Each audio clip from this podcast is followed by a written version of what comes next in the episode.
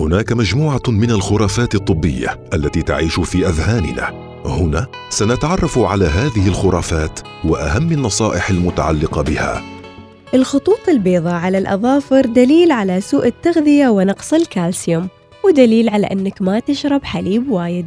ما صحة هذه العبارة؟ خلونا نتعرف على التفاصيل. خرافات طبية مع سميرة الفطيسيه يقول الدكتور أحمد محمد عبد الملك الخطوط البيضاء عبارة عن تغير في لون الظفر نتيجة الإصابات الخفيفة التي نشعر أو قد لا نشعر بها ولا نلاحظها أو كنتيجة لعادة عض الأظافر وعادة ما تتحرك الخطوط ببطء شديد مع نمو الظفر وتختفي خلال أشهر. نادرا ما قد يشير تلون الأظافر للأبيض إلى أمراض طبية لكن تكون فيها الخطوط البيضاء في كل الأظافر أو يتحول الظفر بالكامل إلى اللون الأبيض. ومن بين هذه الأمراض أمراض الكبد المؤدية لنقص الألبومين بالجسم وفيها يتغير الجزء السفلي الموجود تحت الظفر وليس الظفر نفسه. الالتهابات الفطرية في الأظافر وفيها يتحول الظفر كله إلى اللون الأبيض.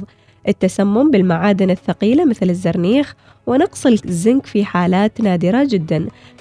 قد يتغير لون الظفر لأسباب وراثية. وإذا تغير شكل أو لون الظفر فيجب مراجعة الطبيب لاستبعاد هذه الأسباب الطبية.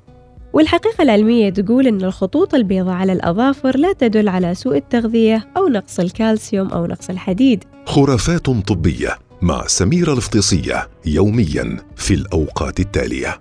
الواحده وعشرين دقيقة الخامسة وأربعين دقيقة السابعة وأربعين دقيقة.